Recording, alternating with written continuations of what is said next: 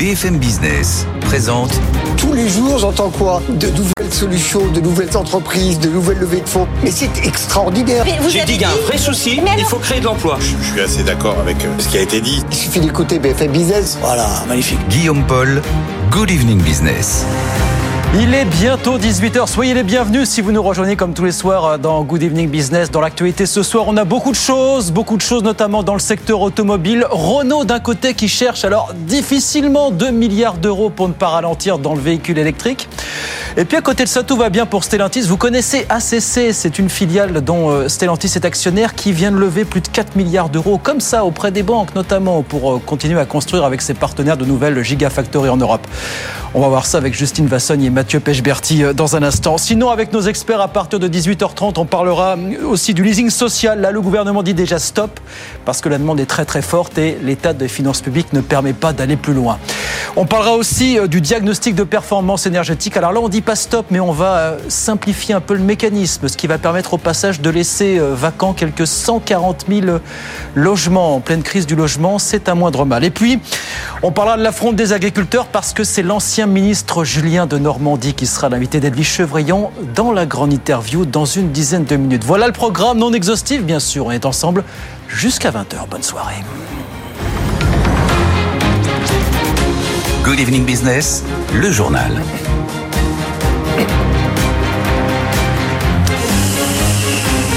Donc Stellantis d'un côté, Renault de l'autre. On a un peu l'impression que c'est deux salles, deux ambiances euh, en ce moment. D'abord, allez Stellantis. Bonsoir Justine. Bonsoir Guillaume. Alors là, tout va bien. On a appris ce matin que ACC, qui est une filiale commune de Stellantis, Mercedes et Total dans les batteries, on a appris que cette société avait réussi à lever plus de 4 milliards d'euros pour continuer à grandir et construire de nouvelles gigafactories en Europe. C'est ça, Justine hein? Exactement. Il y a trois ans, on était 30 personnes dans des Algeco à côté de Bordeaux. C'est ce que nous raconte le secrétaire général d'ACC.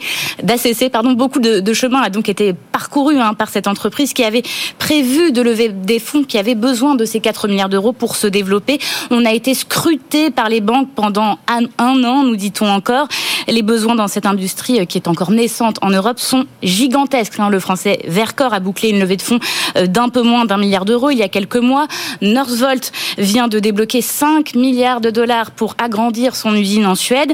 Les investissements sont colossaux parce que les usines sont colossale à Douvrin, la première gigafactory d'ACC. Dans les Hauts-de-France, on compte 34 hectares, 180 000 mètres carrés d'ateliers. Euh, cette gigafactory a été inaugurée en mai dernier. C'est aujourd'hui euh, la seule usine de batterie euh, d'ACC qui a commencé sa production. Un seul bloc sur les trois prévus tourne en ce moment. Avec ses 4 milliards d'euros, ACC veut assurer la construction du deuxième bloc, lancer aussi les travaux dans ses deux autres usines de batterie en Europe, à Kaiserslautern en Allemagne et à Termoli en Italie. Euh, pour le moment, ACC ne fabrique que des batteries lithium-ion, mais dès 2027-2028, l'entreprise produira des batteries solides qui sont vues par beaucoup hein, sur le marché comme l'avenir euh, de ce secteur. Avec cette levée de fonds, ACC n'est arrivé qu'à la moitié du chemin pour terminer les travaux dans toutes ces usines pour atteindre ses objectifs de production. 2 millions et demi de batteries euh, par an en 2030. Il faudra encore aller chercher d'autres financements auprès des banques ou de ses actionnaires. Mais les choses avancent. Voilà pour ACC qui continue de s'étendre en, Europe. Merci beaucoup Justine, Justine Vassogne et le patron d'ACC justement Yann Vincent qui sera avec nous demain matin. Il sera l'invité de Good Evening Business demain matin à 7h20 sur BFM Business bien sûr. Merci beaucoup Justine. Mathieu Pechberti, bonsoir. Bonsoir. Quand on disait deux salles, deux ambiances, alors ça va bien pour Stellantis. Chez Renault, c'est pas la même. Là, d'après vos informations, Mathieu, on cherche péniblement chez Renault 2 milliards d'euros juste pour ne pas mollir sur les nouveaux lancements de véhicules électriques. C'est ça l'idée euh, Oui, écoutez, ce qu'on raconte avec euh, Justine Vasson, hein, c'était que euh, l'annulation de l'introduction en bourse d'Ampère il y a 15 jours n'est quand même pas anodine. Renault va annoncer des résultats qui, a priori, seront bons jeudi prochain. Mais renoncer à une introduction en bourse, c'est aussi renoncer à une levée de fonds importante. Il y avait environ 2 milliards d'euros de prévus pour Renault. il y a également un investissement dans Qualcomm de 200 millions d'euros qui ne sera pas réalisé, hein, puisque l'Américain n'investira plus dans Ampère à cause de l'annulation de l'introduction en bourse, et que euh, il y a quand même un grand flou encore aujourd'hui euh, sur le montant exact que Nissan euh, investira. Il était question que Nissan et Mitsubishi hein, investissent 800 millions d'euros ensemble. Ils investiront de l'argent. Combien le groupe ne l'a pas encore confirmé. Et tout cet argent est destiné effectivement à financer les investissements dans les futurs véhicules électriques après 2025. Le problème, c'est que 2025, c'est demain. Et donc, il faut s'y préparer dès aujourd'hui. Et Renault doit envisager dès aujourd'hui euh, ces nouvelles ressources financières. Et les marchés, eux, réclament que Renault cède euh, une grande partie de sa participation dans Nissan. Vous savez, Renault avait mis 28% euh, des parts de Nissan dans, un, dans une fondation destinée à être liquidée. Euh, les marchés réclament qu'elle soit euh, effectivement vendue au plus vite pour récupérer ces fonds que Renault n'a pas réussi à lever sur les marchés avec l'introduction en bourse d'Ampère qui vient d'être annulée. Et on en saura peut-être un peu plus jeudi, puisque jeudi soir, ici même, à 18h10, au micro d'Edwige Chevrillon, c'est Luca Demeo, le directeur général de Renault, qui sera invité. L'occasion pour lui de parler un petit peu de ces 2 milliards, parler un petit peu des rumeurs aussi qui traînent depuis quelques temps. Hein. Vous savez, c'est la volonté petite, peut-être de Luca Demeo de mettre à voile chez, chez Stellantis, effectivement. Merci beaucoup Mathieu, Mathieu Pechberti. On lit toutes vos infos effectivement sur le site bfmbusiness.com, bien évidemment. Euh, et puis alors, dans la voiture électrique, vous l'avez donc entendu aujourd'hui, le gouvernement doit déjà lever le pied sur le fameux leasing social, victime de son succès, puisqu'on a finalement validé 50 000 commandes au lieu des 25 000 prévues à l'origine. Sauf qu'il faut s'arrêter là, parce que clairement, l'état des finances euh, ne le permet plus. Thomas Asportas. Une voiture en leasing social, c'est 100 euros par mois pour un automobiliste, mais c'est 13 000 euros pour l'État. Et au total, une facture estimée au départ à 325 millions d'euros pour Bercy, à prendre sur le milliard et demi d'euros alloué cette année par le gouvernement pour la voiture verte, donc en comptant aussi le bonus écologique et la prime à la conversion. Mais là, Bercy se retrouve avec deux fois plus de voitures à financer, et donc une facture deux fois plus lourde, 650 millions d'euros, c'est-à-dire 43% du total de l'enveloppe de Bercy pour la voiture verte, et on n'est que début février. À ce rythme-là, le leasing aurait mangé la majorité de cette enveloppe d'ici à la fin de l'année, et il n'y aurait plus d'argent pour le bonus écologique ou la prime à la conversion. Parce que Bercy a été clair sur ce sujet comme sur les autres. Pas question de rajouter un euro supplémentaire. Pas question de faire une rallonge comme l'an dernier où en budget de fin de gestion, l'État avait dû faire un chèque de 400 millions d'euros pour boucler l'enveloppe voiture verte parce que les bonus écologiques déjà avaient eu beaucoup de succès. Cette année, ce sera un milliard et demi d'euros, pas un euro de plus. Et c'est l'illustration très claire qu'on est désormais à l'euro près à Bercy où on a toutes les peines du monde à redresser les comptes publics. Thomas Asportas, on a beaucoup de résultats d'entreprises qui continuent de tomber. On vient d'avoir ceux de Michelin juste après la clôture des marchés financiers. Bénéfice annuel record pour Michelin, un peu plus de 3 milliards et demi d'euros. Résultat opérationnel un peu supérieur au consensus des analystes qui tablaient sur un peu plus de 3 milliards 4. Nous sommes dans un contexte de marché qui reste compliqué, une situation européenne qui n'est pas brillante, une Chine qui redémarre mais avec une croissance, pas avec une croissance aussi forte a déclaré le directeur financier il y a quelques instants. Euh, dans l'actualité des entreprises, toujours, c'est une date à retenir. Hein. la justice, on l'a appris tout à l'heure, se prononcera le 26 mars prochain sur le sort de Casino. C'est ce jour-là que le tribunal de commerce de Paris rendra son jugement sur le plan de sauvegarde accéléré du groupe. C'est seulement s'il le valide que Casino changera d'actionnaire d'ici donc peut-être quelques semaines, quelques mois. Et puis en France, on lève un peu le pied sur le leasing social. On va aussi lever le pied sur ces critères du fameux DPE, diagnostic de performance énergétique. Jean-Louis Deloro, ça va laisser un peu plus de répit à certains propriétaires qui louent à un tiers. Qu'est-ce que ça va changer concrètement, Jean-Louis? Ah Oui, parce qu'on on ne change pas le calendrier, mais finalement, on change euh, le thermomètre. C'est ça qui est en train de se passer et on, modifie là où ça coince le plus, euh, c'est-à-dire dans les petites surfaces et dans les copropriétés. Donc, premièrement, pour les logements de moins de 40 mètres carrés, le gouvernement admet que le mode de calcul eh ben, défavorise hein, les petites surfaces. Donc, le ministre de la Transition écologique annonce euh, qu'une partie des notes vont être revues pour les petits logements. Ainsi, environ 140 000 logements qui sont classés F ou G, hein, les pires notes, vont sortir du statut de passoire énergétique. Ils seront noter au moins E. Et ça veut dire qu'ils ne seront plus concernés euh, par l'interdiction à la location des logements G, ça c'est en 2025, et mmh. F en 2028. C'est ça. Donc on a préservé un peu 140 000 logements pour le, pour le court terme. Et alors sur les copropriétés, qu'est-ce qui est modifié, Jean-Louis, exactement alors, du coup? Alors déjà, euh, il y a des précisions sur l'interdiction à la location. Elle ne se fera euh, pas pour tous les logements au 1er janvier prochain, hein, concernés les mais lorsqu'il y a renouvellement de bail ou nouveau locataire. Ensuite, si le locataire refuse de déménager temporairement hein, pendant que le, le propriétaire veut faire des travaux de rénovation, eh bien l'interdiction ne s'appliquera pas. Enfin, si la copropriété vote des travaux de rénovation énergétique en AG, eh bien l'interdiction de louer est suspendue pendant deux ans, normalement le temps que les travaux se terminent. Il va donc y avoir en fait de nombreux cas où cette interdiction à la location ne s'appliquera pas. Voilà donc pour les annonces euh, du ministre de la Transition énergétique hier, euh, Christophe Béchu, évidemment, au sujet de ce fameux DPE. Merci beaucoup Jean-Louis, Jean-Louis Deleureau, avec nous sur BFM Business. Petit erratum, je vous parlais du 26 février, c'est bien le 26 mars, pardon, que la justice euh, se prononcera sur le sort de Casino, un tribunal de commerce qui rendra son verdict le 26 mars prochain à 15h. Et puis, la France ne renonce pas à créer un projet concurrent aux fameuses routes de la soie chinoise. Emmanuel Macron a nommé aujourd'hui l'ancien patron d'Engie, Gérard Mestralet, envoyé spécial pour le projet de couloir logistique entre les deux continents. Le projet avait été annoncé au G20 en septembre dernier du côté de Delhi. On vous racontera ça bien sûr dans le journal de 19h. 18h09 en attendant, on va sur les marchés. Tout de suite, retrouvez Étienne Braque depuis Euronext à la Défense. Bonsoir Étienne, comment s'est passée cette euh, première journée sur le marché parisien? Très bien, une fois de plus, puisque vous avez un CAC 40 qui clôture sur des niveaux records, alors pas en séance, mais en clôture. 7683 points ce soir au fixing, c'est une hausse de 0,5% à 20% des plus hauts en séance, des plus hauts également du côté de Wall Street. Hein, on en reparlera dans, dans une heure, mais Nvidia continue de, de cartonner.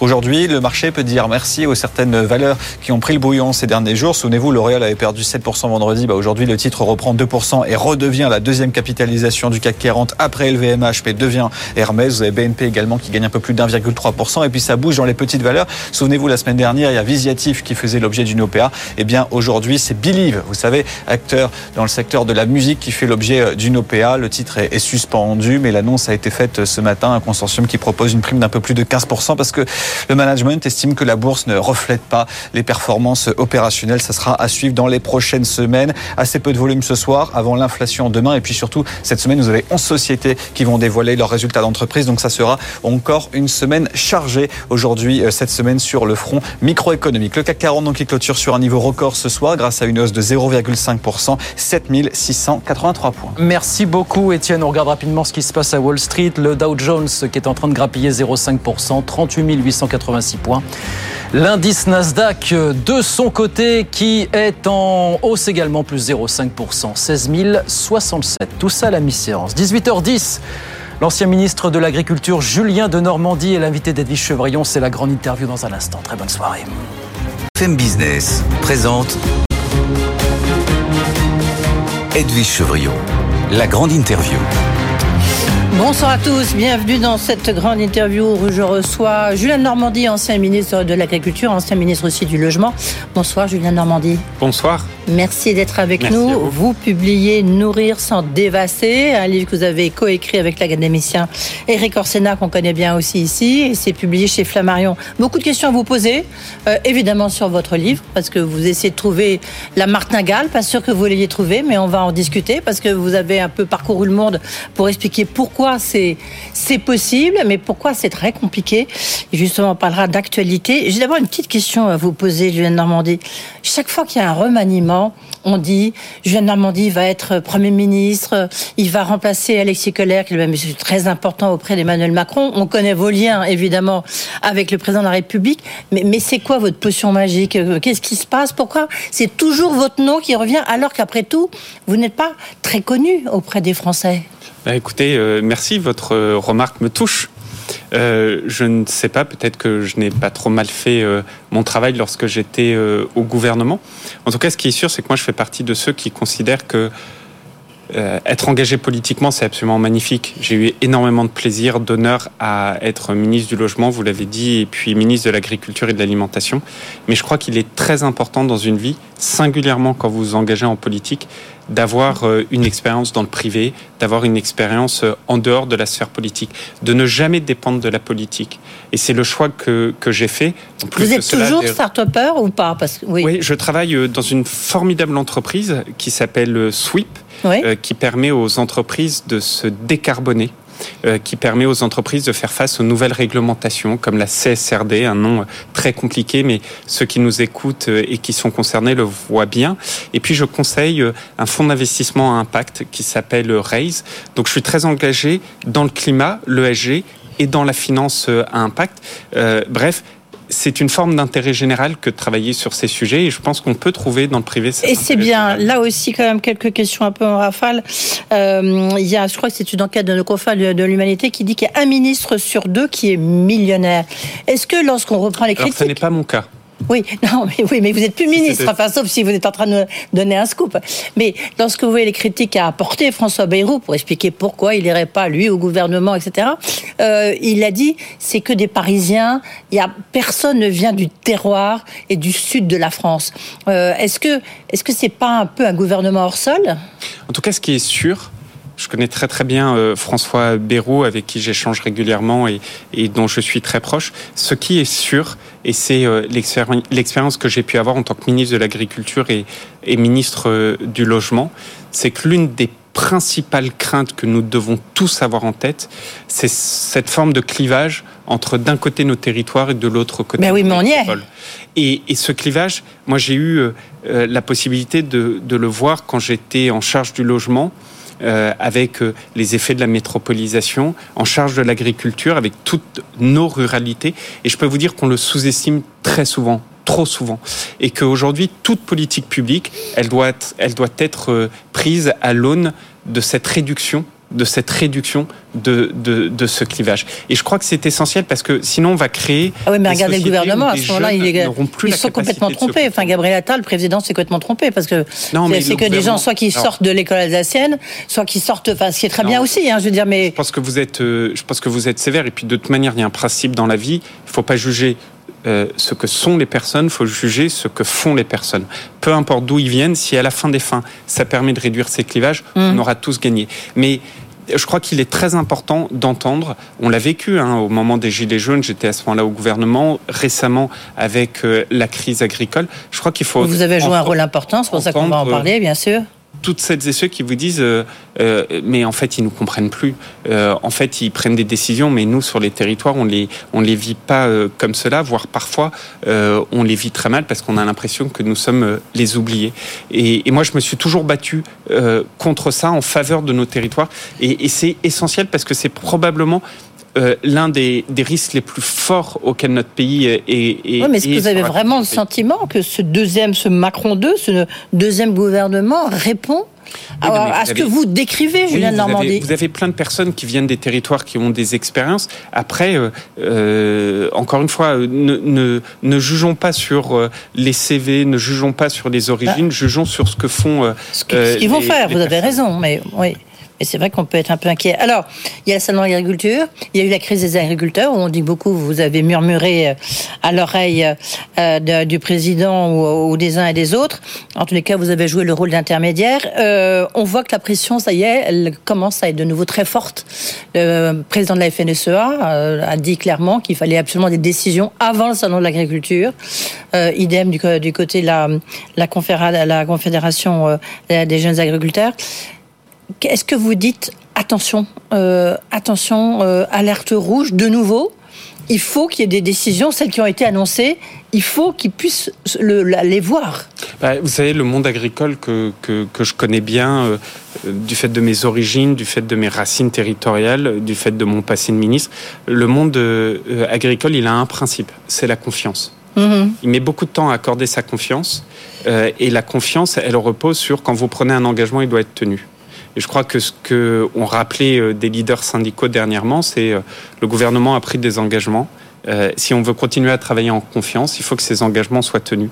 Et ces engagements, lorsqu'ils ont été pris, une partie d'entre eux, hein, pas tous, mais une partie d'entre eux, euh, ont euh, un calendrier qui est le salon d'agriculture. Ouais. Et donc 24 hier, février avec l'ouverture. Le 24 février, donc il reste 10 jours. Avec... Et hier, le, le, le, une partie du monde agricole et le monde agricole s'est rappelé au bon souvenir des ouais. responsables en disant il faut que ces engagements soient tenus parce que nous sommes euh, un, un, un, secteur où la confiance est extrêmement important. Et, et, si les engagements ne sont pas tenus, comment voulez-vous qu'il y ait euh, cette confiance Donc là, vous dites au gouvernement, il faut tenir il faut tenir Alors, tout n'est pas tenable hein, tout de suite, non, hein, évidemment. Mais, mais, là, euh... mais, là, aussi, hein, le monde agricole le sait bien. Il y a mmh. certains engagements qui ont été pris avec l'horizon de temps, le pas de temps qui est le salon d'agriculture. D'autres qui sont plus longs et tout le monde peut, peut, le comprendre parce que ce sont des lois. D'autres euh, parfois plus longs aussi parce que ce sont des négociations euh, à Bruxelles. Mais ce qui est sûr, c'est que voilà, quand ce, ce, le, le, monde paysan est ce, ce, monde où vous vous serrez la main en disant bah, on s'est mis d'accord, donc il, il, faut y aller. Et je crois que c'était ça le, le Et rappel. là, vous dites. Ben, Enfin, parce que pour l'instant, rien n'est sorti. Hein. Alors, ils sont reçus demain euh, par Gabriel Attal à Matignon. Et puis, et puis j'ai toute confiance de part et d'autre. Vous dites que j'ai j'ai murmuré, murmuré en à l'oreille des uns et des autres. Plus que ça, plus que ça c'est plutôt, je, je crois avoir la confiance du monde agricole et la confiance du, gouvernement. Mm. Et, et, et, je pense que et aujourd'hui, j'ai tout autant la euh, confiance dans le fait que le monde agricole va continuer à, mettre la pression pour que les engagements pris soient tenus et également confiance dans le fait que le gouvernement va délivrer les engagements qu'ils ont pris vis-à-vis -vis du monde agricole. En tout cas, c'est comme ça la relation de confiance et c'est comme ça qu'il faut aller. Quels sont les, les, deux, trois points, les deux, trois mesures qui sont prenables en dix jours? Ah bah, un point moi qui me tient énormément à cœur parce que j'étais à l'origine de cette loi euh, Egalim, c'est euh, les relations commerciales, la pression mm. qu'il faut mettre. Euh, vous savez, ces relations commerciales, c'est c'est comme tout, tout dans la vie. Quand vous avez un mariage à trois, généralement ça, ça se finit mal. Et donc vous avez la grande distrib, euh, de grande distribution, pardon, les industriels et les agriculteurs. On connaît bien ici, oui. Et, et, et sujet que vous connaissez par cœur ici, mm. il faut absolument, c'est un rapport de force. Il faut absolument que tout le monde rentre dans ce rapport de force, que les contrôles soient faits, que les mauvais comportements euh, soient punis, que euh, les sanctions soient prises. C'est un exemple parmi tant d'autres. Euh, ce qui, ce qui est si très vous aviez, si vous aviez, alors j'aime pas ce mot-là, donc je vais essayer d'en trouver un autre. Mais enfin, c'est pratique comme on a peu de temps toujours euh, à dénoncer le, le, rôle des uns et des autres, parce qu'on a toujours du mal à savoir dans ce triangle des Bermudes, en fait, qui est coupable, qui est parce qu'il bah, y a une moi, situation. Un oui, non, il faut pas désigner euh, qui non, est non, coupable. Non, mais, mais... est-ce que c'est un Lactalis? Est-ce que c'est l'industrie agroalimentaire? Est-ce que c'est la grande distribution? Vous en parlez dans votre livre, hein, Exactement, ça fait un lien avec euh, ce que j'indique dans, dans le livre. Vous avez parfois des comportements qui sont inacceptables. Euh, qui? le, le, ben, le livre que, que Nourrir sans dévaster, qui, qui est un voyage, qui essaye de montrer comment on peut répondre à cette question essentielle pour nos sociétés, c'est-à-dire de produire tout en protégeant. Et dans ce livre, dans ce voyage où on va des plaines du Cantal, en Eure-et-Loire, en passant en Vendée, en Égypte, en Ukraine, en Ukraine, ouais. au Brésil, en Égypte, en Chine, on voit bien que le monde agricole fait face à des contradictions, fait face parfois à des injonctions contradictoires. Et parfois fait face à des comportements qui sont non acceptables. Un exemple pour répondre à votre question précisément. On voit bien que dans notre société, on a un lien avec l'alimentation qui se délite. On voit bien que euh, dans notre société, le, la valeur de l'alimentation, elle est de moins en moins importante. Oui, pardon, Et... vous dites, dites, juste, vous citez dans votre livre, c'est qu'aujourd'hui les architectes, par exemple aux États-Unis, euh, il y a quasiment plus de cuisine. Avant, c'était les, les toilettes qu'on mettait au fond, mais, mais... au fond de l'appartement. Maintenant, c'est la cuisine où on la met dehors. Quoi. Même aux voilà. États-Unis, on voit aujourd'hui des appartements oui. qui sont vendus sans, cuisine, cuisine oui, oui. parce qu'on va se faire livrer l'alimentation. Et donc, on voit que ce, ce lien se délite pour recréer ce lien, parce que ce livre, c'était un appel à cette réconciliation en disant tous ces sujets fort complexes qu'on découvre petit à petit en lisant, il faut réconcilier nos agricultures avec notre société. L'un des, des éléments essentiels, c'est de savoir d'où viennent nos produits. Euh, si vous ne savez pas d'où ah ça oui. vient, vous ne pouvez pas créer ce lien. Or, il y a une entreprise pour ne pas la citer, Lactalis, oui. qui, quand j'étais ministre, a réussi, et j'ai perdu contre elle, j'ai perdu en justice, a réussi Pour de justice européenne. à faire en sorte que l'origine du lait sur les briques de lait n'est plus obligatoirement à être renseigné. Mmh. Bah là, le ciel nous tombe sur la tête. Quand ce sont les propres entreprises françaises, en l'occurrence cette entreprise, qui va en justice pour dire moi, j'ai pas envie d'indiquer d'où vient le lait sur les briques de lait, c'est un énorme ouais. problème. Et donc, voilà, ça, oui. ça c'est un aussi, exemple Oui, mais c'est pour ça que je citais aussi l'industrie alimentaire, parce que vous parlez du mets favori du président qui s'appelle euh, le cordon bleu, mais vous, vous allez dans un supermarché euh, en Eure-et-Loire, et puis vous regardez euh, la composition de ces fameux bah, pour les cordons bleus, c'est à vous dresser la tête. Enfin, vous voulez plus en manger, hein, mais, euh, mais à supposer que vous, exactement, c'est, vous le vouliez. Ce, ce, livre donc qui est un voyage, il est rempli d'histoires, d'histoires et de chiffres et de données. C'est très intéressant. Contemporaines, parfois plus anciennes. L'histoire du, du cordon bleu est fascinante. Ouais. Songez que jusqu'en 1802 le cordon bleu était la plus belle des distinctions honorifiques. Ça, n'est que sous Napoléon Bonaparte et la création de la Légion d'honneur que nous avons arrêté cette distinction qui est le cordon bleu. Aujourd'hui, le cordon bleu, normalement, il faudrait cinq aliments pour le composer. Ils sont composés de, de, manière industrielle de plus de 30 aliments, dont beaucoup d'additifs. Euh, songez que la publicité, vous vous souvenez du père, du père Dodu oui, et oui. du loup de Tex Avery mmh. Cette publicité, le loup de Tex Avery, disait, commençait par, pour ne plus avoir ne, plus avoir à perdre du temps avec la cuisine traditionnelle. C'était pas il y a 70 ans, c'était il y a une trentaine d'années. Je m'en souviens, j'étais enfant. Voilà. Et eh ben ça, c'est des exemples qui montrent à quel point on perd cette relation avec euh, l'alimentation, avec euh, les aliments. Et si vous perdez cette relation-là, bah, de facto, vous perdez une relation avec ce que nous sommes. Euh, dis-moi ce que tu manges, je te dirai qui tu es. Euh, vous connaissez cet adage. Nous perdons une relation avec nos agriculteurs. Comment voulez-vous que nous ayons cette reconnaissance pour les agriculteurs si nous perdons ce lien? Alors, il y, a un autre exemple, mais parce que vous en parlez souvent là, dans les interviews que vous avez eues, mais euh, parce qu'il est intéressant. Vous dites qu'on est en train de devenir la société du steak haché, euh, avec les conséquences que ça peut avoir, le fait de pas de pas de, de, pas mâcher. Mais c'est ça se voit. Comment vous expliquez qu'on en est arrivé là? Bah Parce que cette valeur à l'alimentation, euh, on l'a perdue au fur et à mesure. Alors après, ce qui est très compliqué, c'est que quand vous prenez la part que chacun d'entre nous consacrons au budget alimentaire euh, depuis euh, plusieurs décennies, elle s'est réduite, elle a été même divisée par deux en, en environ 30 ans. Là où c'est très compliqué, c'est qu'évidemment, pourquoi cette part a diminué? Parce qu'on a eu cette perte vis-à-vis de la valeur de l'alimentation, mais aussi parce qu'on a d'autres postes qui ont augmenté. Ah oui, au premier rang desquels le logement qui a explosé dans la facture des ménages.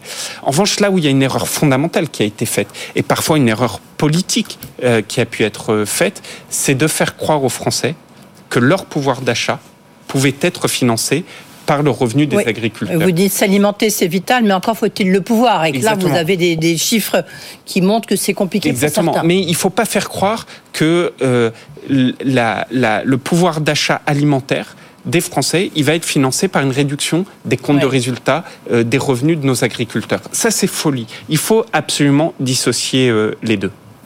Oui, mais oui, mais c'est un peu le cas aussi. Si vous voulez, lorsqu'on a vu là, euh, il y a quand même la, il y a une course au prix bas euh, menée par la grande distribution notamment.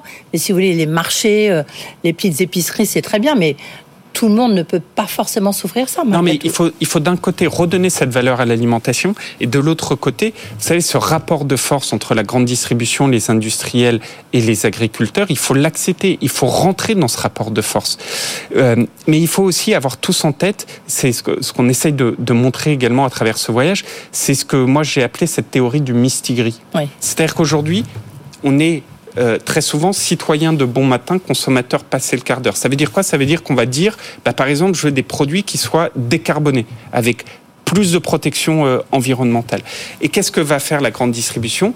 Elle a donc, elle reçoit le Grid d'avoir des produits décarbonés. Ce qu'elle va faire, c'est qu'elle va se retourner vers l'industriel. Elle va dire, vous amis industriels, écoutez, moi je continue à vous acheter que si vous décarbonez. Et qu'est-ce que va faire l'industriel? Il prend son Grid, il le met sur les épaules de l'agriculteur en lui disant, tu te débrouilles, décarbone-moi ta, production. sinon, sauf, rien. La conséquence de ça, c'est quoi? C'est que les agriculteurs, ils se retrouvent avec des dizaines de mistigris. Si ils pouvaient, s'ils pouvaient se faire rémunérer pour ça, pour ces services environnementaux ou autres, il n'y aurait point de problème. Mais quand vous voyez aujourd'hui que l'agriculture biologique, on s'est battu pour avoir de plus en plus de surface biologique. Et aujourd'hui, vous avez sur nos territoires des agriculteurs qui se déconventionnent parce qu'ils ne trouvent pas. Euh, Julien Normandie, juste un point, il nous reste moins, moins d'une minute, largement moins d'une minute. Vous dites apporter ce, ce, que nous nous interdisons de, produire. Juste, vous parlez du Brésil, c'est très intéressant, du Brésil, de l'Ukraine. On voit là, il y a encore un conflit à la frontière euh, euh ukraino-polonaise.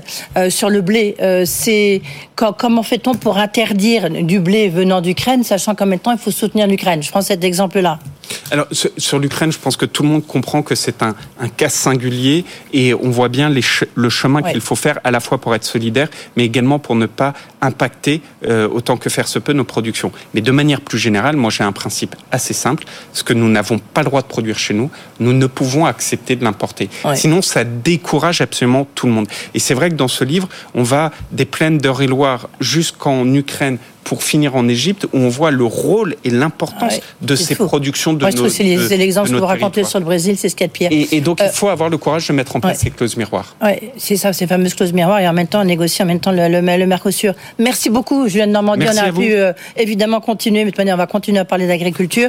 Comme vous dites, il faut absolument délivrer d'ici le 24 euh, février. Nourrir sans dévaster avec Eric Orsena, et c'est publié chez Flammarion. Tout de suite, on retrouve Guillaume Paul. BFM Business, l'info éco. 18h30 sur BFM Business. Dans l'actualité ce soir, le gouvernement qui doit déjà lever le pied sur le fameux dispositif du leasing euh, social, victime de son succès, puisqu'on a finalement validé 50 000 commandes au lieu des 25 000 prévues à l'origine, ce qui va doubler la facture de ce poste pour lesquels quelques 300 millions d'euros avaient été budgétés pour cette année. Dans le secteur auto toujours, belle opération pour ACC, filiale commune de Stellantis, Mercedes et Total dans les batteries. Elle a levé plus de 4 milliards d'euros auprès d'un pool de grandes banques européennes, notamment pour continuer à grandir et construire de nouvelles gigafactories en Europe. Chez Renault, toute autre ambiance d'après les informations de Mathieu Pechberti. Après l'annulation de l'entrée en bourse d'Ampère, Renault cherche désormais difficilement 2 milliards d'euros qu'il pourrait aller trouver peut-être en se délestant de tout ou partie de ce qu'il reste de sa présence au capital de Nissan. Toutes les informations à lire sur bfmbusiness.com. Et puis c'est une date à retenir. La justice, on l'a appris tout à l'heure, se prononcera le 26 février sur le sort de Casino. C'est ce jour-là que le tribunal de commerce de Paris rendra son jugement sur le plan de sauvegarde accéléré du groupe. C'est seulement s'il le valide que Casino changera d'actionnaire dans la foulée. 18h32, on revient dans un instant avec Audrey Tcherkov et nos experts Edwige Chevrillon, Emmanuel Le Chypre et Mathieu Pechberti. À tout de suite. Good Evening Business. Actu, experts, débat et interview des grands acteurs de l'économie. 18h33 sur euh, BFM Business. Bienvenue dans les experts du soir. Mathieu Pechberti, vous nous avez rejoint. Bonsoir. Bonsoir. Edwige Chevrillon. Alors, on va parler de euh, votre échange, l'échange que vous venez d'avoir avec Julien de Normandie. Il vient de sortir un ouvrage avec Eric Orsena. Ça s'appelle Nourrir sans dévaster. Euh, donc, en gros, ça nous rappelle à la fois l'importance de comprendre ce que l'on mange, hein, ce lien à la nature évidemment essentiel, mais il dénonce aussi les incohérences à la fois du secteur public, des décisions en tout cas du gouvernement et aussi euh, de la grande distribution. Mais c'est un peu facile parce qu'il a été aux manettes quand même. Oui, absolument. Mais c'est un peu facile maintenant qu'il en est sorti de, critiquer. Oui, enfin lui, ce qu'on peut dire, non, il, ben, il critique pas. Enfin, si, il critique le système. Oui. Mais euh, ce qu'il raconte, du moins dans, dans, son livre, et ce qu'il a dit encore euh, il, y a, il, y a, quelques minutes, c'est d'expliquer que il y a des obstacles. Mais le point de départ de son raisonnement, il est assez intéressant, c'est de dire c'est notre rapport le rapport que nous, euh, individus, on a avec euh, la nourriture, le fait de, de se nourrir, est complètement a été complètement vicié en fait. Mm. Aujourd'hui, c'est vrai qu'on va plus vers des plats cuisinés. On nous apporte euh, nous apporte des plats euh, euh, qui arrivent et qu'on nous livre, plutôt que de refaire la cuisine. Et en même temps, c'est un peu paradoxal parce que lorsqu'on voit le succès des émissions culinaires, oui, c'est vrai, on aime bien faire la cuisine. Mais il prend les d'exemple à New York, il dit bah, bah, en fait les appartements très voilà. il n'y a pas de cuisine. Voilà, des appartements aujourd'hui qui se vendent sans cuisine puisque les gens ne cuisinent plus et se font livrer. À partir de là, et eh ben tout a déraillé, tout a déraillé. C'est-à-dire que le rapport avec ce qu'on mange, euh, comment c'est produit, eh ben, c'est plus le, c'est plus le bon rapport. Donc là, il dit, il faut absolument tout refaire et d'où la situation de crise dans laquelle on se trouve aujourd'hui. Donc lui, il dit qu'il a un très bon contact avec les agriculteurs, parce que lui-même, c'est un, il n'est pas agriculteur, mais enfin, il a fait des études. Euh, et il a, c'est même lui, je crois, qui a essayé de faire vraiment le pont entre euh, les. La, Alors, il, l'a dit, enfin, il se targue en tout cas d'avoir et la confiance du monde agricole et la confiance du gouvernement. Et du gouvernement, absolument. Bon, je pense que ça doit être vrai.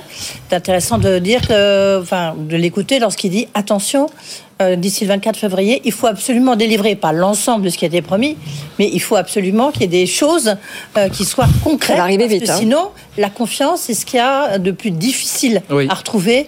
Et là, on a un peu retrouvé une confiance, mais le lien est très ténu. Julien de Normandie, donc j'ai appris en, lisant euh, la préface de ce bouquin qu'il était ingénieur agronome de formation. Oui, bien sûr. Oui, oui, oui, il a toujours dit. Euh, oui, oui, c'est connu. Non, mais il aurait pu être catalogué comme ces ministres qui passent d'un ministère à l'autre. voilà, il est allé aussi parce qu'il avait une connaissance. Non, non, lui, c'est surtout l'agriculture qui c'est vraiment son, univers en fait. Oui, c'est le, le terrain par ailleurs qui l'intéresse. Enfin, il l'a dit, hein, la, la fonction de Premier ministre, ça ne l'intéresse pas. Oui, tout à fait. Enfin, euh, après, bon, il faut voir, mais en tout cas, c'est vrai qu'on cite toujours son nom.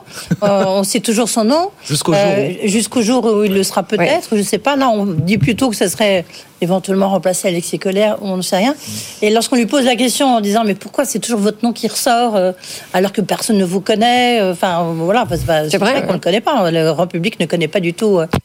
Julien Normandie. Et là, la question est là, il dit mais en fait, je suis quelqu'un de libre. Donc, c'est Et voilà, je ne suis pas du tout. Liberté de parole et liberté d'action. Quand un ancien ministre dit, euh, voilà, livre sa vision des, des, sujets sur l'agriculture, quand on a été ministre, vous dites quoi C'est facile ou après tout, bon, bah, le, sujet est tellement complexe bah, Je dis que la plupart des problèmes dont souffrent nos agriculteurs aujourd'hui étaient déjà présents quand il était ministre, que les tendances n'ont fait que s'aggraver et qu'il n'a pas fait grand-chose. Donc finalement, c'est bien d'arriver et de dire ah bah moi j'ai un bon bilan. Ah, ils ont tous des bons bilans. Hein. Quand vous les écoutez, quand ils ont été ministres, quand ils étaient ministres, il n'a pas forcément dit qu'il avait un bon bilan. C'était hein. toujours beaucoup mieux. Ça marchait toujours bien. C'est on aurait le ministre du logement, un ancien, il nous dirait ah bah oui mais non franchement regardez les, regardez les tendances lourdes. Non mais regardez les tendances lourdes de notre agriculture, c'est-à-dire euh, la tendance à la hausse massive des importations, à la stagnation des exportations, euh, à la baisse de culture des terres. Prenez tout ce qui est euh, surface maraîchère, surface fruitière euh, etc. Dans son livre, Paupérisation. Bon, il y a pas. Enfin bon, c'est après il y a eu il y a eu des choses autour des galimes, etc. Je dis pas, mais fondamentalement la, tendance au déclin de notre agriculture, alors qui encore une fois est assez euh, est assez euh, euh contrastée, hein, parce qu'on a, il faut pas rêver, ceux qui étaient sur les barrages, etc. C'est pas les grands agriculteurs qui ont quand même la majorité des terres en surface et, et qui vont plutôt pas mal. Hein, ce qu'on a vu, c'est l'agriculture paupérisée qui souffre et qui comme les PME, est et, ne supporte plus, si vous voulez, le poids de ces réglementations, de ces normes, n'est plus en mesure, compte tenu, ce sont ces exploitations qui, compte tenu de leur taille, ne sont plus en mesure de gérer la surcomplexité qu'on leur impose. Oui, il a quand même mis le doigt sur un point intéressant. Euh, il a expliqué le poids de plus en plus important des lobbies euh, du secteur agroalimentaire. Il a notamment cité le cas Lactalis. Il l'a perdu alors qu'il était ministre en fonction. Le procès contre Lactalis qui euh, a décidé ne plus indiquer la provenance du lait sur leurs produits. Donc on voit bien quelque part que, euh, que le secteur public est quand même très limité dans ses, dans ses actions. C'est bah, après, vous avez des réglementations européennes. Et, euh, Edwige. Non, c'est plus le, problème, Emmanuel a soulevé, c'est le problème des importations. C'est-à-dire que vraiment, on importe.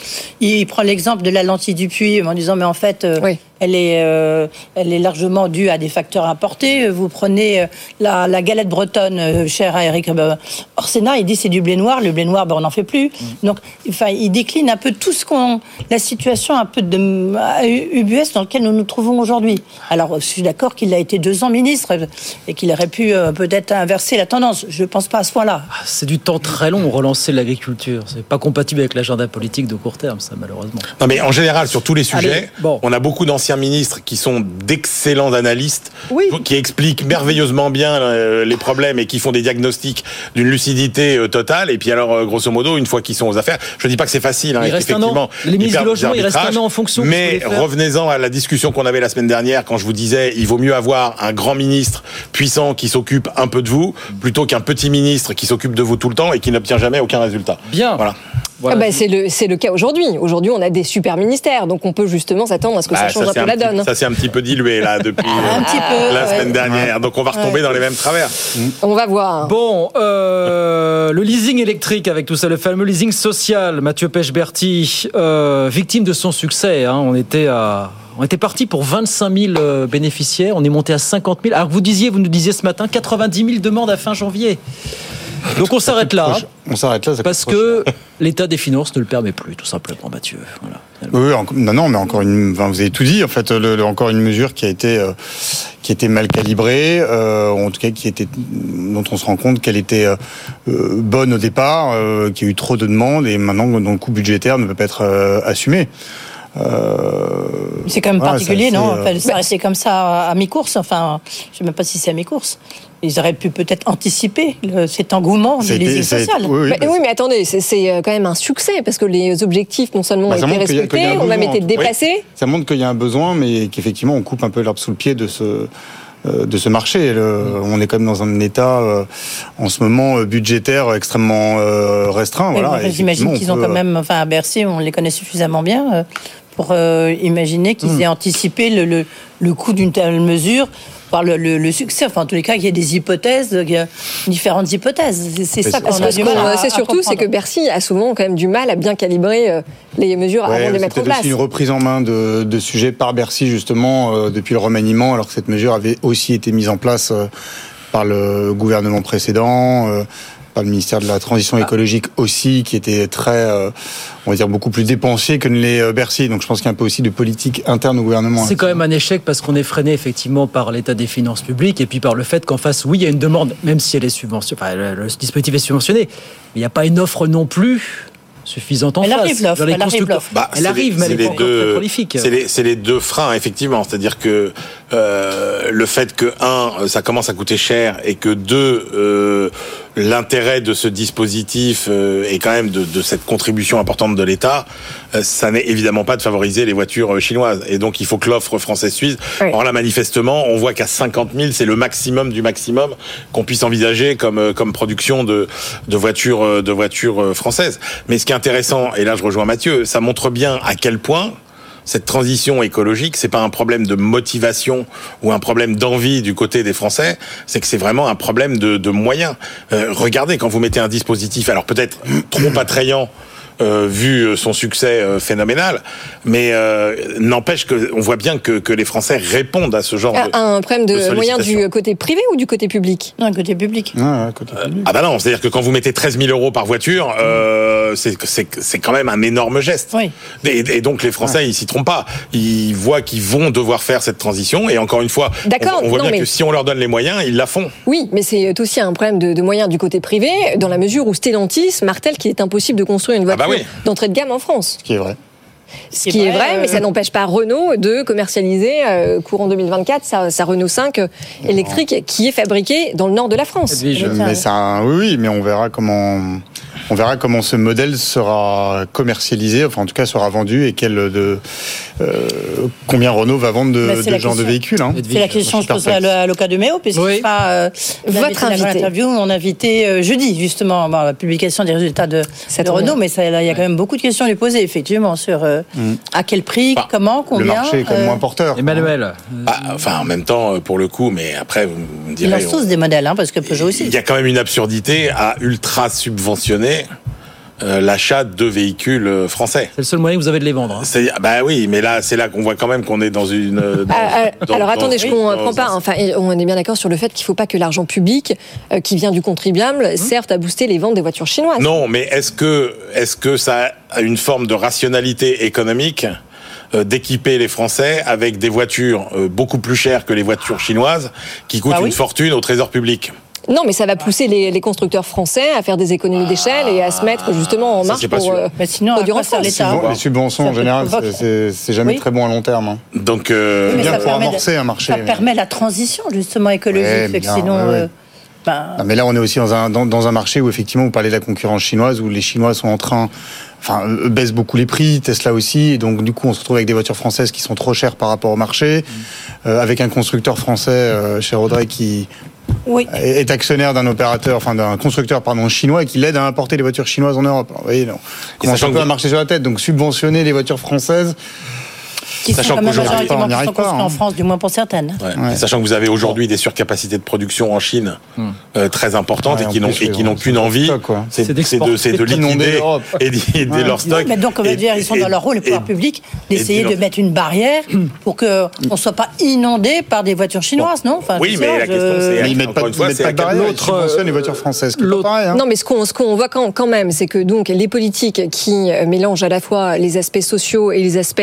euh, industriels, donc économiques, fonctionnent très bien parce que ce dispositif, en effet, enfin ça a été mal calibré, mais ça veut dire que ça reste un succès à la fois pour le pouvoir d'achat, pour l'environnement et pour l'industrie. Et surtout, c'est quoi la question? C'est qu'est-ce qui se passe après? Bonne question aussi pour le cas de Méo, mais. Après, c'est-à-dire Bah, C'est-à-dire, ça y est, il n'y a plus les À partir de maintenant, oui, jusqu'à la fin de l'année, ouais. On ne touche plus à rien Ouais. et puis il y aura un nouveau dispositif à partir de Ah ouais. 2025 qui sera peut-être oui, mais enfin similaire. 2025. Or, Ah, l'enjeu, oui, oui, bah, c'est maintenant. Je veux dire, c'est c'est là où ça se joue. Oui. On voit bien, Euh, D'où l'intérêt de ce Oui, oui, social. l'instant où on n'a pas, le, on n'a pas la production française pour aller au-delà du, du nombre de. de- Ah, Il y a l'I 2008, l'I 3008. euh, Ça va arriver, Il y a oui. la, la N'empêche 5. qu'il y a- n'empêche qu'il n'y a pas, n'empêche qu'il y a Non, pas, ça, il y a oui, pas oui, ça 50 000 arrive. voitures françaises sur le marché cette Non, mais année. les- les- Non, oui, non, mais en effet, Les- ça arrive et la dynamique est lancée. si, si, L'autre. Ah non. des- L'État prend quand même le parti de se dire je, je- j'enlève mes subventions pour les véhicules français parce que je veux aussi qu'il y ait de la concurrence en France, que les Chinois baissent les prix et que tant que les Français achètent des voitures électriques, bah, ils achètent des voitures électriques. Et l'autre conclusion de l'histoire, c'est qu'il n'y a plus de sous. Voilà, puisqu'on est obligé d'arrêter ce leasing social. oui. mais là, c'est Voilà. des questions Eh oui. Non, mais on est quand même dans cette tendance. Ah bah on est en effet dans la fin du quoi qu'il en coûte. budget plus que Puisqu'on parle de voitures électriques, on l'a entendu aujourd'hui, le gouvernement doit déjà euh, lever. Alors. mais non, alors pas du tout. Attendez, je. Mais c'est Renault. Oui. ah bah, Renault, bah oui. Donc, puisqu'on parle de voitures électriques, on va aussi parler de Renault, qui cherche 2 milliards d'euros quand on disait euh, eh bien deux salles, deux ambiances. Voilà, chez Renault, c'est euh, pas la même que chez Stellantis. Et donc là, d'après vos informations, Mathieu Pechberti, euh, il cherche en effet 2 milliards d'euros. Euh, c'est beaucoup, non?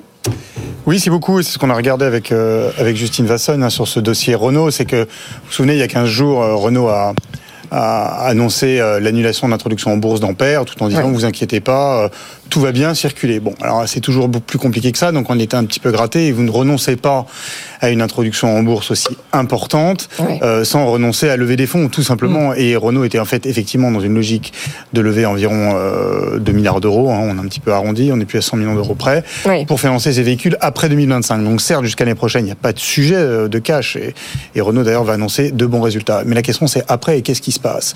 Qu'est-ce qui se passe? Parce qu'il faut lancer des, des- des nouveaux véhicules, il faut les financer. Et là, euh, Renault va devoir les trouver, ces, des- ces 2 milliards à terme. Et la question c'est qu'il ne les a pas pour le moment. Alors, euh, il y a évidemment des banques, des fonds d'investissement, mais les marchés réclament aussi beaucoup que Renault, qui a rompu son alliance avec Nissan, comme vous le savez, liquide en tout cas plus vite que prévu ses parts dans Nissan pour financer, euh, on va dire, le manque à gagner de l'échec de l'introduction en bourse d'Ampère. Et ça, c'est important parce que ça veut aussi dire, et ça met aussi le doigt sur ce dont on était en train de parler, c'est-à-dire est-ce que Renault va être capable de financer, de s'auto-financer sur ses véhicules électriques? Et là, compte tenu de l'état du marché euh, des véhicules électriques, évidemment en France et en Europe, c'est compliqué. Euh, pour le moment, les véhicules Renault électriques, il n'y en a pas énormément des modèles. Et comme vous le disiez, on attend la R5 là dans les semaines Oui. euh, qui viennent, qui doit être euh, en tout cas le produit phare. Mais euh, pour le moment, les ventes euh, se passent mal. Il y a beau- la concurrence chinoise est très forte. Tesla aussi a baissé ses prix. Et quand vous avez, on a eu ce débat euh, il y a quelques semaines, mais quand vous avez 20-25 000 euros à dépenser, est-ce que vous la mettez dans une Renault électrique ou dans une Alors, Il manque, il manque 2 milliards qu'on va aller chercher. Bah, ça Vous dites quand même, je renvoie à votre article sur le site hein, bfmbusiness.com bien sûr. Il y a peut-être un endroit où on peut aller chercher ces 2 milliards, c'est ce qui reste de la participation dans Nissan. Oui, oui, finalement. et c'est quoi. effectivement ce que réclament euh, euh, les marchés, beaucoup d'investisseurs. Euh, euh, on va pas revenir parce que c'est un, petit- un petit peu compliqué, mais l'année dernière, quand Renault a, a acté la rupture, hein, parce que c'est terminé, je le, je le rappelle quand même, de son alliance avec Ouais. Nissan, il a pris euh, en gros deux tiers de sa participation de l'époque, donc c'était 28%. Il l'a logé dans une société euh, financière, une fondation, bref, qui a vocation à être liquidée dans les années à venir. Mais bon, c'était une sorte de un peu de, de pouvoir pour leur soif, de trésor de guerre, on va dire, en, en- en cas de coup dur. Et là, le problème, c'est qu'on est en train d'y arriver euh, dans le coup dur. Sauf si effectivement les ventes en 2024 et 2025, les ventes des véhicules électriques explosent. Mais on n'est pas dans ce momentum-là. Oui, c'est vrai. Alors, il faudrait pas laisser entendre, euh, ceci dit, que, que l'échec de l'entrée en bourse de Ampère euh, est un échec, euh, comment dire, euh, de, de manière isolée, parce que le secteur du véhicule électrique n'est pas le seul touché, Mathieu. Enfin, le, le, le marché des introductions en bourse, de manière générale, subit un ralentissement très fort qui est lieu, euh, qui qui qui est dû, pardon, à des facteurs qui sont très conjoncturels, euh, la hausse des taux d'intérêt, l'inflation, euh, des projections de croissance hyper fébriles et un contexte macroéconomique compliqué. En 2023, il y a uniquement six opérations qui ont eu lieu sur le marché euh, parisien d'entrée en bourse. C'est quand même un plus bas historique, en tout cas depuis 2014. Non, mais ce qui est vrai, euh, Renault s'est justifié sur le fait que les conditions de marché n'étaient pas réunies, n'est-ce pas? Donc une jolie phrase euh, qu'il faut décrypter. Oui, les, les marchés financiers n'étaient pas là. Oui, les investisseurs euh, ne sont pas euh, euh, friands d'introduction en bourse en ce moment. Mais la base de la base, c'est le marché euh, entre guillemets sous-jacent de la société. Et encore une fois, c'est le marché des véhicules électriques où quand Renault a mis en place cette stratégie il y a deux ans, on était quand même sur un, un marché en croissance. Et là, on est quand même dans un marché qui s'essouffle en Europe avec des gros concurrents, à la fois chinois et Tesla, qui baissent leur prix. Et au milieu, vous avez le petit Renault qui essaie de démarrer là-dedans qui a toujours dit nous on baissera pas nos prix puis finalement Voilà. Alors, est-ce que, Renault Donc, n'a pas vu trop grand C'est lié aux vraiment coûts de production. hein. C'est quand on- Et oui, mais voilà, mais- Voilà, c'est des coûts de production d'abord. Donc, Et mais euh, voilà, mais ils, ils sont en train de- d'accepter le fait, enfin, ils n'ont pas le choix euh, de baisser leur prix. Or, effectivement, leurs coûts de production sont plus élevés que les concurrents. Et donc, à la fin, est-ce qu'ils vont en vendre Déjà, il y a un point d'interrogation là-dessus. Et s'ils en vendent, il va falloir en vendre beaucoup pour la rentabiliser. L'équation est vraiment, est vraiment pas simple. hein. Les analystes ont l'air de penser que ça serait opportun d'aller piocher dans ce qui reste de la participation dans Clairement, bah, il y a 3 difficile. milliards et demi d'euros à. Eh oui, Oui, non, ça, il ça va faut pas se faire demain, mais en tout Oui. cas dans les années à venir. Oui. En fait, c'est inévitable. Et euh, cela dit, ça a été fait pour ça. Hein. C'était fait pour ça. Non, mais la prochaine marche, surtout, c'est quelle, quelle alliance industrielle Enfin, l'État qui est actionnaire de Renault va forcément plancher sur un projet euh, Alors, les cas, ils n'ont pas, ils ont pas planché sur le, le rapprochement avec, euh, avec Peugeot, enfin avec PSA, pardon, euh, avec Oui, euh, c'était la- la grande rumeur grande démentie. rumeur dont on avait parlé Ouais. la semaine dernière. Mais euh, effectivement, il y, a, il y a sans doute une question de savoir avec qui, mais qui encore euh, disponible, entre guillemets. Il y en a, il y Renault en est a- trop petit, ouais. Oui, Renault est trop petit. Donc, euh, face à ces gens, il faut bien qu'ils trouvent une alliance. Trop petit et en même temps une, une pépite française intéressante. Emmanuel. Non, je suis pas sûr que ce soit encore une pépite française. Euh, euh, c'est une entreprise, euh, c'est une entreprise qui a des partenaires flageolants. euh, Enfin, ou plus très fiables, ou qui n'ont plus, ou qui ne sont plus dans une dynamique de croissance euh, avec euh, avec Renault. C'est une entreprise qui a fait le choix d'un marché euh, sur lequel euh, ils n'ont pas de produits compétitifs. Et euh, c'est une entreprise qui a aussi un actionnaire euh, qui est un peu un Dacia qui est boulet. très compétitif. Comment? Ils ont Dacia qui est très compétitif. oui, effectivement. En dehors de qui- effectivement. qui- qui marche bien, effectivement. Et c'est une entreprise qui a un actionnaire qui est un peu un boulet. Donc, euh, si vous voulez, quand vous avez des partenaires qui sont compliqués, un actionnaire qui est un boulet, et que vous avez des produits qui sont pas compétitifs, c'est quand même très compliqué de vous envisager un avenir euh, radieux. Ça en fera des questions à Luca Demeo, je dis. Oui, là, à mon avis, ça c'est pas 18 minutes, 19 minutes, Oui, ça va être ça sera quasiment une une heure. très hein. grande interview. La petite question qui, qui grande tourne sur les, les desiderata de Luca Demeo à horizon de deux ans, si vous voyez ce que je veux dire. apparemment. Bah, je vais lui demander s'il a envie d'être plus italien. voilà, euh, simplement, Par oui. c'est Non, mais il faut, il question. faut, enfin, euh, voilà, faut bien que les, les gens aient en tête qu'il euh, il faut adosser Renault. Enfin, c'est comme ça la perspective. Pas tout de suite, il n'y a pas d'urgence, mais à horizon 3, 5 ans, moi je pense plus 3 que 5 d'ailleurs, mais parce que ça va vite, euh, il faut que Renault s'adosse à, à, à Mais alors, euh, enfin, est-ce que par exemple, adosser Renault à un BYD pour, pour faire un pied de nez aux voilà, Japonais possible. serait, serait envisageable Non, non, non, Non, non, l'idée c'est de trouver où un, un Européen, voire un Américain. Bon, les Américains, j'y crois pas, mais c'est plutôt Non. trouver un partenaire européen. Quand vous regardez la carte, il y a, plus, il y a, plus, il y a quand même plus grand monde. Hein. Non. Non, mais non, il y a Daimler, il y a il y a Daimler. Stellantis, ça serait un, ça serait un bain de sang social en France. Ah oui. Et si Renault, on est là aujourd'hui entre guillemets sur euh, des bases de coûts un peu, enfin trop élevées au regard de la concurrence, c'est justement parce qu'il a voulu préserver en partie, en partie ses emplois en France. Allez, on a deux grosses minutes. Et on de toute façon, et de toute façon, euh, Vous n'allez pas y arriver, Une grosse minute, Non, une grosse non, minute. non, Lucas Demeo ne, ne pourra pas prétendre à, à la succession de Carlos Tavares s'il a un bilan médiocre à la tête euh, de Ouais. Eh ben moment, justement, alors ça pour le sera une autre question à lui son poser, son, auto-bilan. Oui, mais- Parlons, je voulais bien avoir votre avis sur ce qui a été annoncé aujourd'hui, par, puis hier plus exactement par Christophe Béchu, ministre euh, en charge de la transition énergétique. On simplifie les critères du fameux DPE, diagnostic de performance énergétique, pour. Alors déjà que ce soit moins complexe, et deux, pour préserver quelques 140 000 logements qui devaient être considérés comme des passoires thermiques. Là aussi, on se demande si ce pas des études d'impact hein, qui sont faites avant clair. de prendre des décisions, non Ouais. Je sais pas. je- Oui, alors d'autant que ça fait un moment d'ailleurs que qu'on alerte sur ce plateau avec nos différents invités sur le fait qu'il y a un problème avec le DPE, en tout cas sur les petites surfaces. Emmanuel. Un petit renoncement là pour vous en matière de transition énergétique Oui, comme sur beaucoup de sujets sur la transition énergétique, c'est-à-dire que on fixe des objectifs euh, euh, qui ne tiennent absolument pas compte des lois de la gravité économique, euh, euh, des lois de la gravité fiscale, euh, des lois de la, de la psychologie, et que on se rend compte que finalement tout ça n'est absolument pas euh, euh, réaliste et atteignable, et qu'on est obligé de faire marche arrière, comme on sera obligé de faire marche arrière un peu sur le, le, le, la voiture thermique en 2035, comme sur d'autres sujets où en fait on, on fixe des objectifs, mais en aucun cas on ne nous trace le chemin d'une vraie transition. C'est-à-dire qu'on nous dit voilà, bah à partir de temps c'est interdit, débrouillez-vous, bon ok, Euh, mais mais c'est mais en- encore une fois on laisse les gens livrer à livrer à eux-mêmes et le résultat c'est qu'on allait vers euh, vers un bain de sang. Oui, bah disons qu'en fait, euh, fixer un objectif en termes de calendrier euh, et puis de, et de chiffres, ça n'a jamais fait un projet de, de société. Bah non, exactement, et on s'en rend compte. Mathieu moi, je trouve ça vraiment très dommage parce que le, sur le fond, euh, c'était quand même. L'idée, c'est quand même l'ensemble de la rénovation des bâtiments d'une manière générale. C'est quand même quelque chose qui est important à long terme. Et d'ailleurs, C'est indispensable. ça avait été lancé euh, il y a dix ans, euh, euh, mal lancé d'ailleurs, mais ça avait été quand même lancé il y a dix ans. Et c'est quand même la preuve aussi que, quels que soient les gouvernements, euh, ils n'arrivent pas, en tout cas, à, à c'est aussi, mettre la, en c'est place aussi des la preuve que la rénovation, c'est des, des conneries. C'est-à-dire que la, la vraie politique. Non, c'est pas que c'est les Bah conneries, non, c'est c'est ça coûte des- trop La vraie politique intelligente, rénovation c'est- c'est tout- énergétique c'est de tout raser et de, cher. reconstruire. Des- Il y a des immeubles entiers qui n'ont aucun. Je ne vous parle pas de raser des immeubles qui ont un intérêt euh, euh, historique, mais il y a quand même des tonnes d'immeubles qui n'ont aucun intérêt et vous et vous vous rasez, vous reconstruisez, ça vous coûte beaucoup moins cher.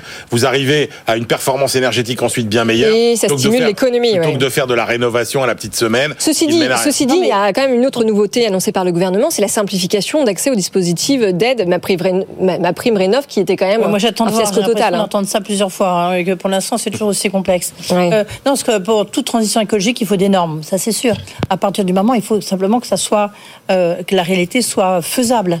Et donc c'est la difficulté qu'on voit à la transition écologique comme la transition euh, euh, électrique. Enfin, c'est c'est c'est ça qu'on n'arrive pas à faire. Et là, alors, la démonstration qu'on fait depuis euh, depuis 20 minutes, c'est qu'on n'a pas, il y a, pas de, Il y a pas de chemin, il y a pas de régularité, en fait. Bah, il y a des pas de petits chemin, renoncements, Il n'y a pas de surtout réalité. entre le leasing, il y a des petits renoncements. Voilà, c'est un petit peu la tendance. Euh, ouais, mais des petits, des petits. Parce que c'est- des gros renoncements. Ce que les gens qui Non, mais psychologiquement, ne veulent c'est pas comprendre, c'est que fixer les normes ne- n'est pas équivalent à atteindre ces normes. C'est pas parce qu'on se fixe des objectifs qu'on les qu'on les atteint. Et euh, voilà. Ce sera la belle conclusion de ce. Ah non, ah on ne peut pas terminer sur c'est triste. Ah non, mais c'est pas triste, c'est que c'est la c'est. Pas triste, c'est pathétique. Il nous reste une heure pour Ah, nous faire. Voilà. Inquiétez pas. Oui, c'est ça exactement. Merci jeunes gens d'être passés ce soir. Mathieu Pechberti, Emmanuel Le Chypre, Edwige Chevrillon. À demain, Jean. 18h10. Euh, demain, tiens, on fera un peu de politique justement. C'est Valérie Rabault, Ah. euh, vice-présidente de l'Assemblée nationale. Elle sera avec nous, vice-présidente évidemment socialiste. Elle est failli être première ministre, elle aussi. hein. Elle a fait, oui, on lui a proposé elle ici. Ben voilà, j'ai presque des faits. À on lui a chaque fois, j'ai proposé des. quoi, Valérie Rabault? On lui avait proposé d'être ministre. Je crois que c'était ministre du budget. Mais je, je, je, je ne sais pas. Et pas Enfin, cas, ministre l'an dernier, il y avait le nom est un peu Mmh, circulé. ça avait été des rumeurs. oui, des rumeurs. Des rumeurs. En tous les cas, elle ne sera pas là pour les rumeurs, mais en idées. tous les cas, pour voir qu'est-ce qu'il faut que le gouvernement fasse ou ne fasse pas. Valérie Rabault, donc demain, 18h10. Merci beaucoup. 18h58. Bah, nous revenons dans une heure. Absolument, restez Avec nous. Euh, On va essayer en effet de s'enthousiasmer autour de la transition écologique. À tout de suite.